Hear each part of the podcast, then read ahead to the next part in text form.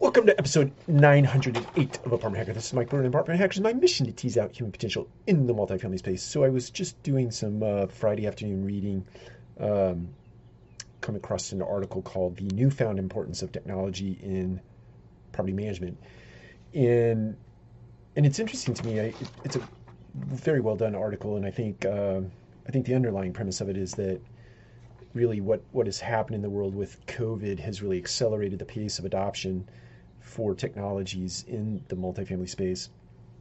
Um, I don't I don't know that there's any real new information here uh, aside from the fact that there is this accelerating factor.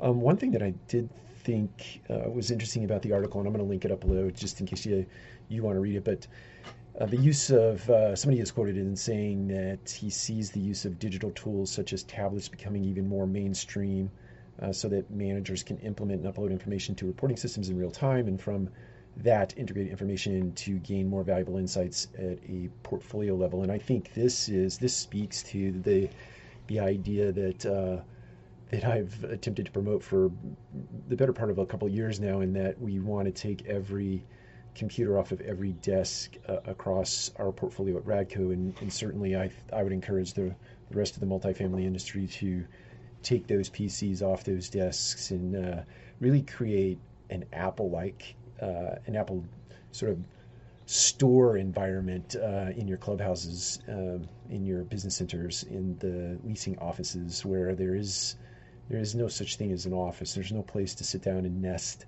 uh, so to speak, and get comfortable uh, doing data entry all day long and or doing other things that aren't necessarily germane to the business. I think now is the time where we can design spaces that are more living room like, uh, more uh, interactive in nature, and really underpinned by the idea that you don't need PCs.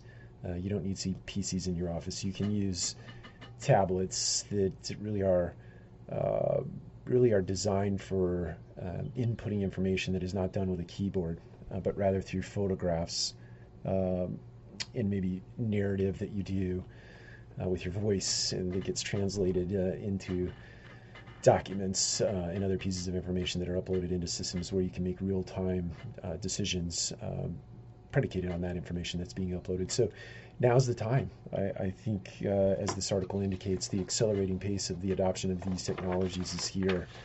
All this stuff has been here for a very long bit of time. Uh, but now I think you're seeing the accelerated pace, but you're, you're not only seeing that, you're seeing the cost, the economies of it come down such that you can you can actually get it in place. And even though it is a cost of doing business, it is not uh, a cost of doing it doing business that cannot be offset by other factors in your uh, P&L. So that's it. Take care. We'll talk to you again soon.